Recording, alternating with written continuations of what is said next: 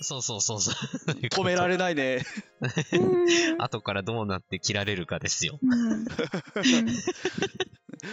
もう左上にあのうん赤い丸のポッチが出てる、もう録画っていう、なんか、録音されてますって感じになりますね。そうる。うん。ちょっとここから先あの爆弾発言をちょっと気をつけなくてはっていうことで。ピーってなりますよ。ピーって。そうね。うんバーンとかね。それう、んそれぞれの人ごとにピーってなるから。そうね。あーとかいう声とかが入ってる。なわけ。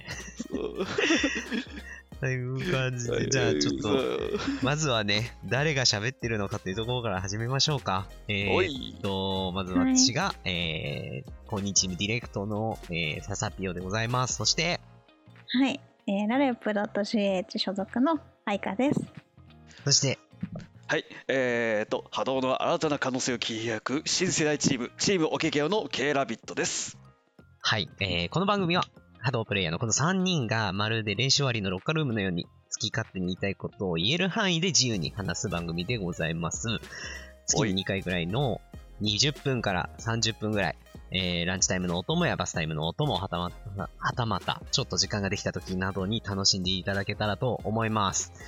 ということで、えっと、まあね、0回目なので、あの、ポッドキャストが始まった経緯的なところなんですけど、なんか私がとりあえずツイッターで投げたら、あの、喋ってみたいって言ってくれたお二人にお付き合いいただいている感じではあるんですが、いやー、あのーありがとうございます。お呼びいただいて。いえいえいえいえ、うんいえいえいえ。あの、すでにね、波動のポッドキャストありますけれども、まあね、どんなスポーツもコンテンツが一つだけじゃ広まらないよというところにですね、えー、別にこう、戦いを挑むわけではなく、この別の切り口からお話しできるような何か、耳に入るような何かっていうのがね、作れないかなと思って、うん。普段は私はゲーム配信ひたすらやってるんですけど、なんか、動画はまあすでにあるしなと思った時に、まあ、ポッドキャストいいなと思ってですね、あの、フリーダムに話して、それを切って、うん。ポイッと投げるぐらいの気持ちでやっていければと思っておりますので、ぜひ、この先、長く続けていけたらなと思います。こちらこそ、み皆さんよろしくお願いします。お願よろしくおいします。願いします。はーい。ということで、今日は0回目なので、えー、無難なテーマでお送りいたします。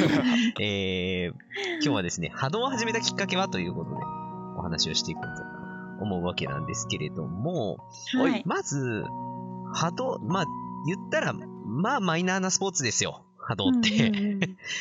うんうんうんこれを知ったきっかけって、それぞれどうでしたかっていう感じなんですけど、あこれあ、はい。はい。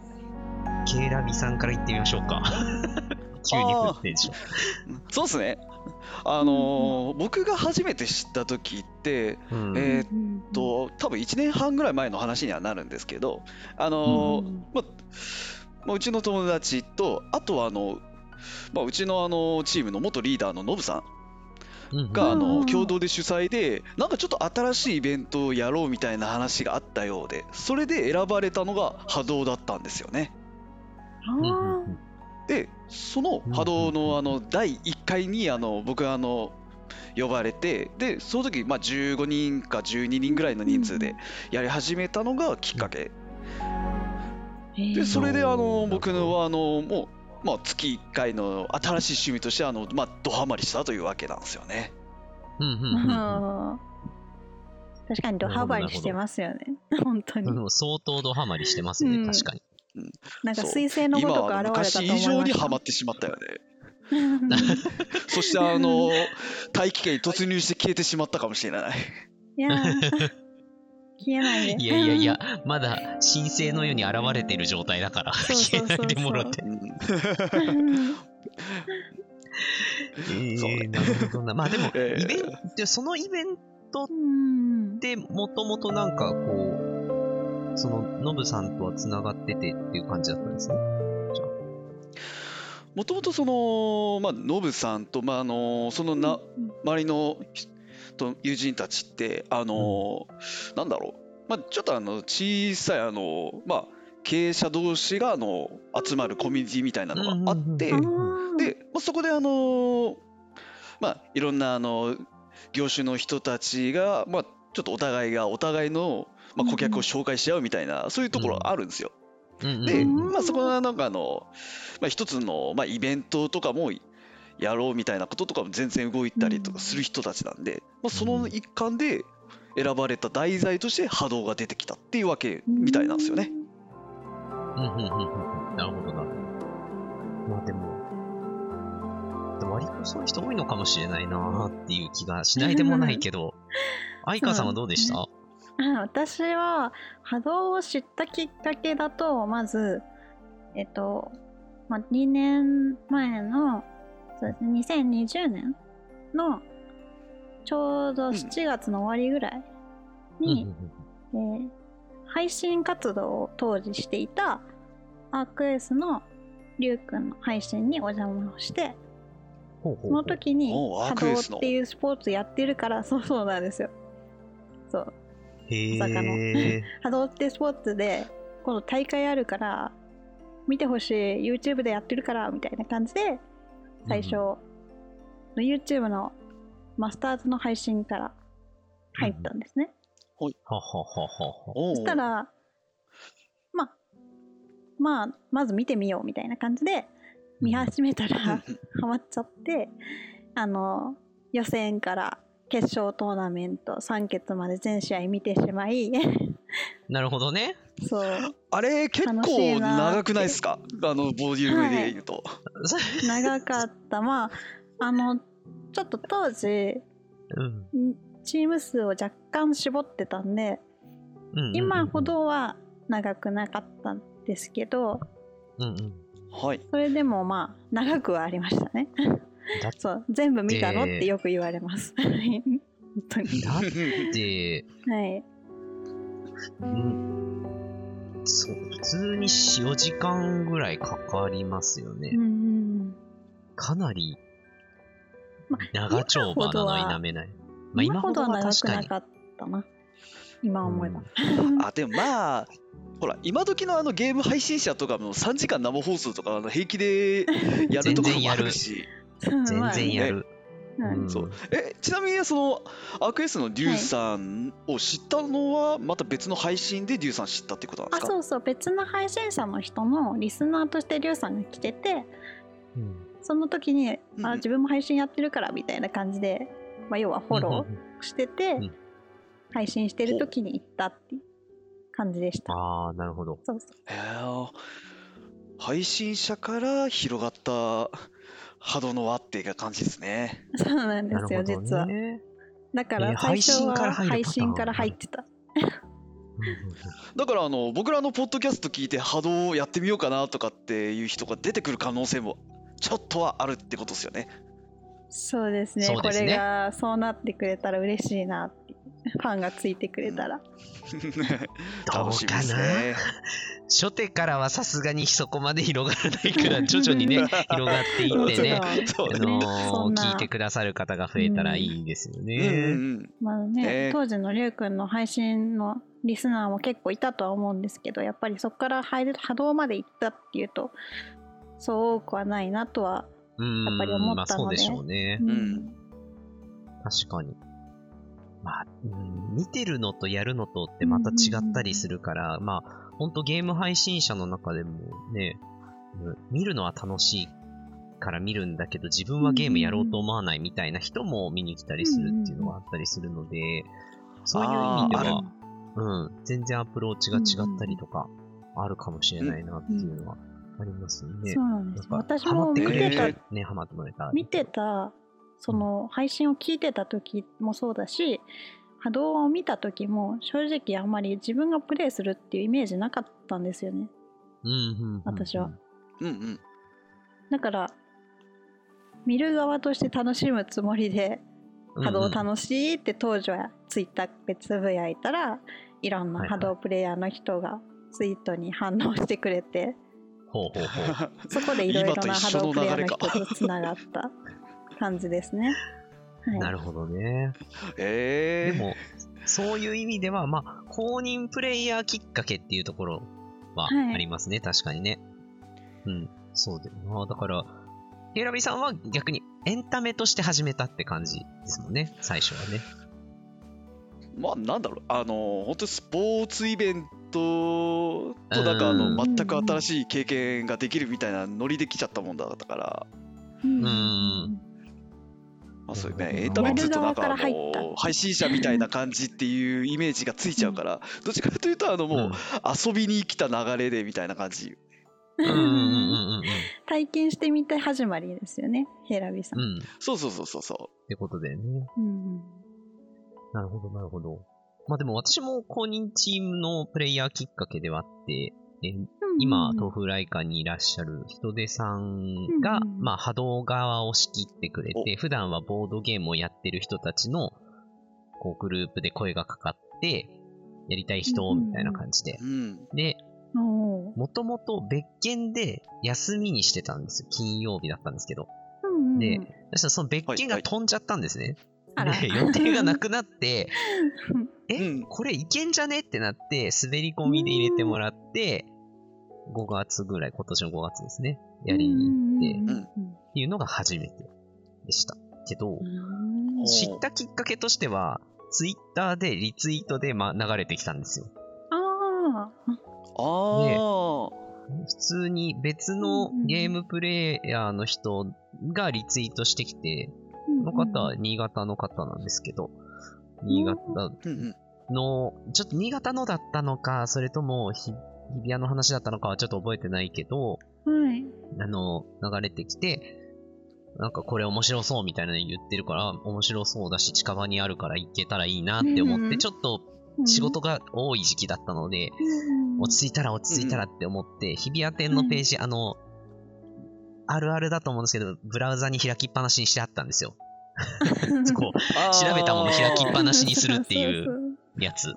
でうん。ある時、あそろそろいけるかもと思って、バッてうん押したら、not found になって、なんだこれってなって調べ直したら、日比谷店がお台場に移転してたっていうので、ちょっと衝撃を受け、あえー、お台場かーって一気に足が遠くなったっていう のがありましたけど、まあその後、その今お話しした人手さんの式でね、行けた回があったので、うん。まあの、体験して、じゃあうん、せっかくの機会だし、これをきっかけ前からやりたいって思ってたからやろうかって思って、アカデミー体験を受け、みたいな感じだったうんんですね。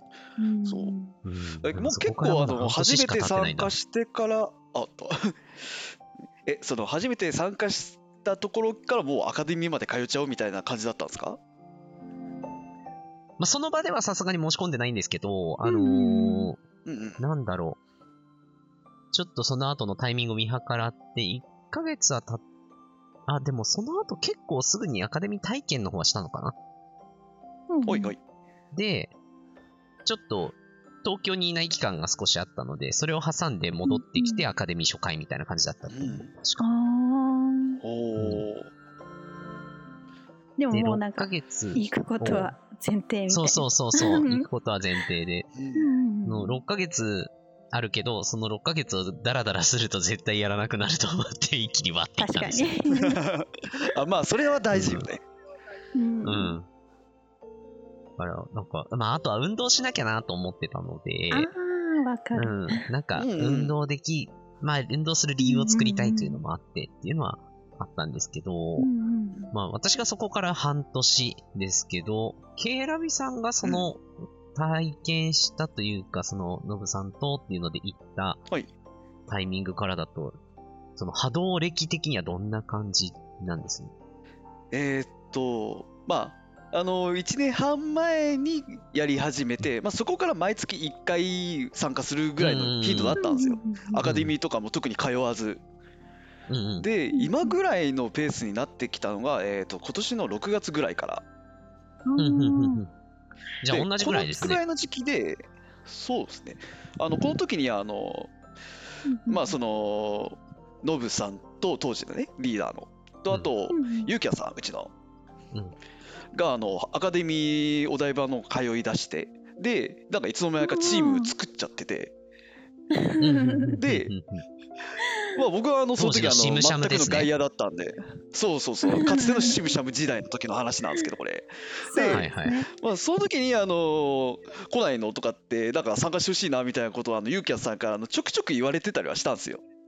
あリュウキャンさんからなんだ。そうんそうなんですよ。ね。ただ、あの、まあ、1回目も2回目も、いや、そこまでお台場通わないよみたいなこと言いながら、やんわり断ってはいたんですけど、まあ、あの、3回目ぐらいに、あの、そう、3回目ぐらいに声かけられて、うん。まあ、なんかお試しぐらいな感じで、あの、まあ、その練習会みたいなのに、ちょっと混ざるだけ混ざってみようかなみたいなところで、その、まあ、当時の確かロンドと当時のそのあのラフモンと3チームでまあ練習し始めたところからあのなんかあのチーム活動っぽいことにはなったんですよね。なるそうほどね。まあ、結局あの3回ぐらい言われるとあのもううんなんか行こうかなみたいな感じになってもうまさしくあのうんなんだろううん三国志の3個の例みたいなことが起きたわけなのよね。あーなるほどね。そう三国志例が伝わるかなっていうちょっとは思うんだけどまあそうそう。なるほど、なるほど。まあでも、この、ユーキャンさんが、何回も声をかけてきてくれたからこそみたいな感じなんですね。そうね。ユーキャンさんが2回目の声かけで終わってたら、あの、多分このポッドキャストにもいなかった可能性はある。そうですね。そもそも、おけけおができてなかった可能性できがあるてなかった。し、なんだったら シムシャムが解散していた可可能性すらある。それはちょっちょっととある。恐ろしい。うん。うん。そうね。でもそういう意味では、こう、タイミングのハマったパターンですよね。すごく。そう。愛花さんは、はいど。んなキャリアになるんですかね。その、知っはい。て、リュウさんの配信から知って、で、見て、で。見て、そうですね、さい見た試合がちょうどサマーの最後だったので、で、当時ちょっとコロナの影響でグランドスラムもなかったので、一旦ちょっとシーズンオフの間間が空いちゃってたんですけど、はいはいはい。まあ、ちょっと別なイベントで体験に行きたいなって、まあ、思っていて、当時日比谷にもあったんですけど。うん。うんうん。で、考えてた頃に、あの、今ヒューブリスの光一さん、光一さはい。んから、あ、の。波動をやってみないって要は体験の方を誘いされて、まあ、当時は私はツイッターでもやってみないかって他のプレイヤーさんにも言われてたんですけど、いや私はミル戦でいいかなおーみたいなことはずっと言っててあの、のもう運動全然できないしもう。自信ないです。ちょっとプレイは無理かなみたいなことをずっと言ってたんですよ。けどまあうんうんうん。いや運動神経悪くても全然できるよみたいな返しは一応されてはいたんですけど。うんうんなんでその行こうってなったかっていうと当時私まあライター活動を仕事としてもしてたし、まあ、今はノートはい書いたりしてますけど、あれ実は波動始める前からやってて執筆活動って。うんうんうんうんうん。でライターとして使ってた名前が愛花だったんで今もまあそのまま使ってるんですけど。うんうんうんうん。あ愛花さんのってノートのペンネームみたいなもんだったんですね。そうそうそうあのブロ要はブロガーとしてみたいな名前ですよね。うんううん。うん。ん。ライターっていうのはスポーツライスポーツ系のライターだったんです。主にそうですね。スポーツコンテンツ扱ってました、スポーツに関わる仕事に就きたいっていうところから始めてて、うんなのでスポーツやってる人とつながりたいっていうのでつながってった関係で行き着いた配信者からのつながりだったんですよね。りゅうくんうん。なるほど。納得。あ。ちょっとでその執かつながってきた話が。ねそう やってたから、まあ、うん小市さんは、まあ、記事のネタになるよっていうような形でお誘いしてくれたんですよ、はいはいはいはい。で私もそれならやってみようかなみたいな感じで、えー最初の体験会行きましたまあ別なのの体験会のついでみたいな 正直、ど。うん当時はそんな感じだったんですけどうん。うん。ほいほい。愛花さんはその後や、えっと、まあ、チームとしては最初どこだったんでしたっけ？最初はちょっともう今はないんですけどうん当時オーデナルっていうチームがあって、うん。そこにうんうんあの体験会に行ったのがその同じ年の9月だったんですよね9月の頭、はいはいでそこからアカデミー通ったのが次の週。にアカデミー1回目通って2回目は早くない？そう割と 早く。でもそれもアカデミーもあの通ったのははドハマりしたから通ったっていうよりは記事のネタになるからみたいな感じでああ、なるほど通ね。ってたんですよ。あと運動にもなるしって。本当にその趣味と実益を兼ねてみたいなうんうんうんううん。んだったんですジけどャーナリスト魂なんだよね。ま あ確かに。だったんですけどちょっとやり始めてそうですね多分アカデミーに一人当時すごい少なくてうん一人でやっててアカデミーも。正直それだけだったらあまりハマらなかったと思うんですようんうんうんうん。っていうと、うんまあ、ツイッターで当時練習の募集かけてて。はいはいはいはい。まあすすすさんだったんですけど。当時今はないバグブロっていうチームに所属してた。のほうすすすさんが練習相手の人募集しますって。うんかけてて、うんうん。で 3on3 やると言うんですよね。で私、うんうん。体験会も自分と光一さんだけだったし、はいはいはい。アカデミーも一人だし 3on やったことなくて、やってみたいなって思ってあの、はいはい。アカデミー2回しか行ってない初心者なんですけどっていう断りを入れた上で「はいいい。ですか?」はいはいってうんうん。聞いてみてそしたら「いいよ」って言ってくれたんでうんうんうん。参加して、それが初めての 3on でした。はあ、なるほど。でまあ案の定もうレベルが違いすぎて私以外、まあ、私ともう一人あネガティブさんが一応当時初心者だったといえば初心者だったんですよ。一応。一応。一応、なるほど。当時のね。いやと当時ね。そう、うん。で初めて3本やってまあ案の定ねレベルが違いすぎて、まあ、ボコボコにはされるんですけどうんでもなんかうんうん。やってみてあもっとやりたいなって。楽しいっていうよりはなんか楽しくてもっとやりたいっていうよりかはなんかもっと上手くなりたいなって思ったって感じですね。ああ、なるほど、なるほど。そっち方向で火がついちゃったみたいはいはいはいはいはい。な、うん。あれ結構愛花さんもしかして負けず嫌いなところある？あそれはあるかもしれない。そううん確かに。確かにそういう感じはするな。そうなんですよ それそれもあって確かに。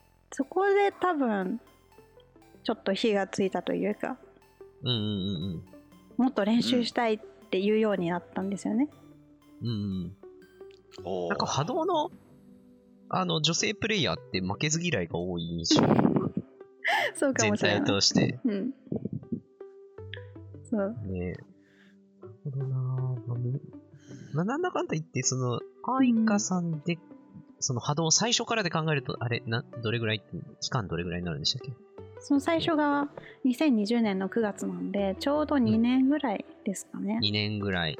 うんで、私たちは、まあ、ちゃんと始めて半年ぐらい組なわけなので、そうですねやっぱ大先輩ではあるわけですよね、やっいぱりね。あのブランクもあるんでとはいえ。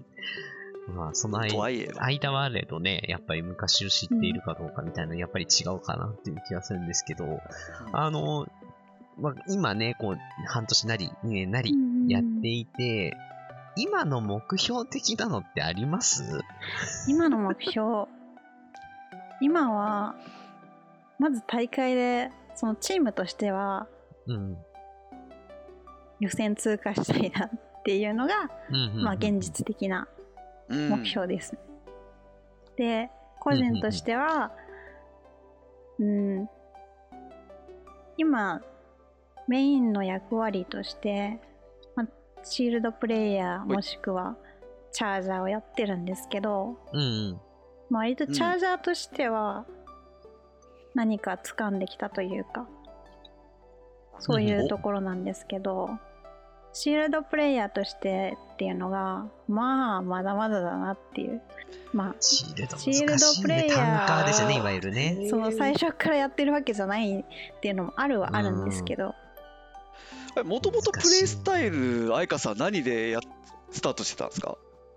えっと最初チームに入った時からはずーっとアタッカーやってたんですよへえ。ー。今のイメージに全然ないから、こう、へえってなる、すごく。そうですよね。最近え私全然アタッカーやってないから。パラパラメーターは？パラメーターは最初うーん本当の一番最初は3331で練習してたんですよ。うんうんうんうん。うんで当時って基本ですね4321が主流だったんですよね私が始めた時のアタッカーって言えば。ああ5221も使ってる人がほとんどいない、まあいるはいるけど結構少数派でしたああ。それは、あの、サイズが小さいから当たらないみたいな感じ？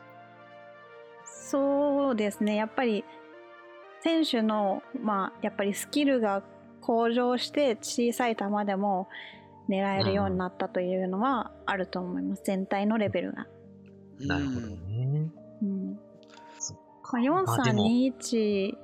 が主流だったんで4321に徐々に移行して、メインで公式戦で使ってたのは4321でしたね私はああ、なるほど。まあでも今でもね、いることはいるけど、まあ、ね多数派かと言われるとそうではないって感じですよね。うんうんまあ、今どっちかというと今522がメインのイメージは強くなってるかもね。うん。うん、もう一回52しかいないんじゃないかぐらい52が普及してそこからまた、あの4321が少し増えてきたっていうようなはいはいはい。のが今かなと思います。そうですね、そうですね。うんそうね。あとチャージャーも増えたね。確かにねそうです本当。うん。一応なんか、オフィシャルな説明だとテクニッカーというポジションになるみたいですけれども、ああそうそうそう。で テクニッカーという書かれ方をする。テクニッカーね。私が始めた当初はあれ全然公式戦で使う人いなくて、うん。テクニッカーとか使う人いるみたいに言われてましたね。アカデミーのあの説明の絶看板見ながら滅危惧種だったんだ。もう絶まあでも滅それが危惧種でした。調整が入ったり、バージョンアップが入ったりっていうことで、必要になってきたっていうポジションですようね。ん。うん。そうね。あの思わず補足してしまうと 私が最初に入ったチームって実はうん。結構フルアタッカーをメインでやるチームで、当初。はうんうん。ででも当時ってシールドプレイヤータンクプレイヤー1人でアタッカー2人が主流だったんですよ、もうそれこそ今よりもっと主流だった。ぐらうい、ん。おう。なんでで当時それに対して4321と4321と4231とかで 戦うってことを当初やってましたねっていう懐かしい。話、へえ。なるほどなぁそうか。いや、今すごい愛花さんのすごく聞いてしまったけれども、ケイラビさんの目標 的なところって、え、僕の目標ですか？はい。まずは、あの、4411流行らせたいっすね。ああ、ぜひ4411。4411 そう。誰も使わなさす4411ぎて、うんあの、数字とあの、本人が結びついてしまうっていう事態が起きちゃってるんですよ。ね、4411といえば K ラビットみたいなとこありますからね。そう。うん、まあ開発したのが僕って言っても過言ではないかなって勝手に本人は思ってるんですけど、もうね公式戦で多分うん。そういたかもしれないけどうん、ほとんどいなかったんじゃないかっていう確かに。うんいやその多分そのシムシャムで4411を使う僕が現れるまではなんかいなかったんじゃないかレベルだと、まあ、当時のうんなんかたまに動画見返してた僕はなんか思いましたね。うん。少なくとも継続的に使う人が直近ではいなかったかなと思います確かに。うん。うん。なんか、やっぱりチャージの数も少ないし、弾数が、みたいな、ところありますよね。そうそうそう。うん。あとはあの普通にスピード4だとあのスケール4でもかわしてくる回避力がみんなあの上がってるっていうのもあるんで。そうなんですね。そう。いかにして接近してうん。狙いに行くかみたいなあの謎のフィジカルの強さを求められるっていうしかもめっちゃしっかり避けてからじゃないといけないからね、チャージしっかり貯めながら避けてみたいな感じでやらなきゃいけないからめちゃめちゃ大変ですよね。そうそうそう。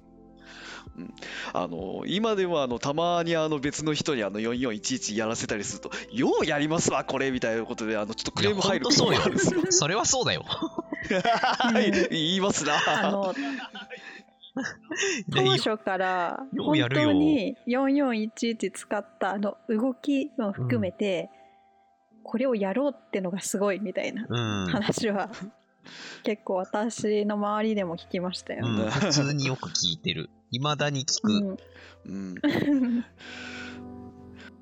まあでも、どのパラメーターにもね、何かしらの良さはあるはずだからね、そうそうそうそうそう、それを見出せるかどうかですよね。うん、やっぱりあのそういうなんかあそういう使い方があったかっていうのを見出せるのは一つちょっとハードの面白さかなと僕は思ってはいるんですよ。まあ確かにうんうん、確かに。うん。これで勝てるのかってなったら、やっぱり、おおってなるしね。そううん。まあもちろんね、あの、上の方のチームはどう思うかってまたちょっと違うんでしょうけど。まあそうですねうんちょっと。そうですね。まあまあまあ、ねまあ、うちもね、うちのチームも、まずはちょっと決勝トーナメントに上がれたらいいなとかっていうのは思っていたりはするんですけれども、まあ、先日はおけきょうに勝たせていただきましたが、次は勝てるかわからないわけですから、えーこのね、安定して勝てるようにしていかなければいけないなというのはね思っているところだったりしますけど、そう結構いいまあ半年でチ。ーム作るとはあんまり思ってなかった。うんそう、まあね、おけきょうとは本当に、あの、いい、今うんいるラインは同じぐらいっていうところだと思ううんので、まあ、うちの方が後発ですから、言ったら下だとは思うんですけど、まあ戦える、その波動の中で、チー公認チームの中で見たときに戦える相手としては多分、同じぐらいのラインにいるんじゃないかなって同じゾーンか、ぐらいにいるんじゃないかなと思うので、まずは、安定しておけきょうに勝つと。い うところを、うん。そう。いうのを一つの目目目安というか、目標にしながらいきたいなと。もう絶対追い越させねえみたいなちょっと気持ちを思いながらディレクトとは戦うんですけど、こちらも。そう、そうして、そうしてこの、あの、うちの下って今のランキングだと、公式戦出ていないチームばっかりになってるんですよね。この直近でね少なくとも。うんうんうん。だからそことの差をどんどん引き離していって、つって、うん出にくくなっていくんでしょ、どんどんみんなが。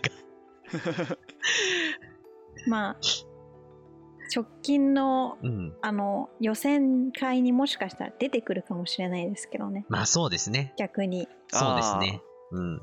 あの誰誰でもって言ったらあれですけどあのマスターズやアドバンスと違ってランクの制限がウィンター予選はねないですからね。ないですねうん。はい逆にそこに初めて乗り込んでくるっていうパターンって全然ありえるので、う。うんんどうなるのか、ウィンター予選ちょっと楽しみではありますね。ちょっと予選にあのまた新しい星が、地方チームの参加も、そう、うん。そう、地方からヒュッと飛んで湧いてくる。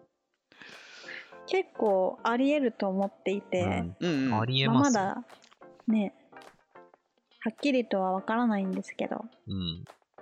北海道であったり豊橋であったりうん。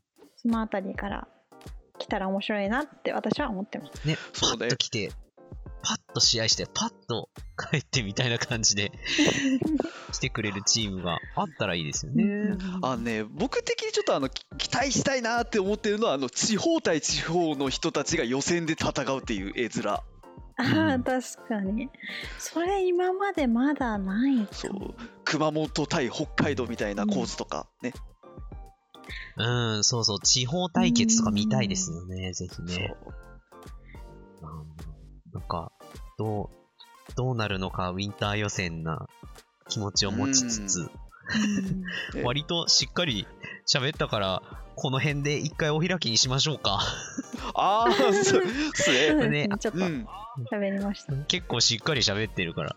ということでですね、まあ、あの、この番組ではですね、皆さんからなんかこう、扱ってほしいお題的なものとか、あと、ご意見、ご感想などなどお待ちしておりますので、あの、それぞれがお聞きいただいている配信サイトでですね、番組の説明欄とか概要欄みたいなところがあると思うんですけど、そこから飛べるように、えー書いておきますので、えーぜひ、えーそこからお送りいただけたらと思います。待ってます。待ってます。待ってます。ということで、今回はエピソード0ということで、えーお相手は私、えー、公認チームディレクターの佐々木陽と、公認チームラレップ .ch の愛花と波動の新たな可能性を切り開く新世代チーム、チーム OKKO の K ラビットでした。はい。では次回またロッカールームでお会いいたしましょう。波動ファイトファイト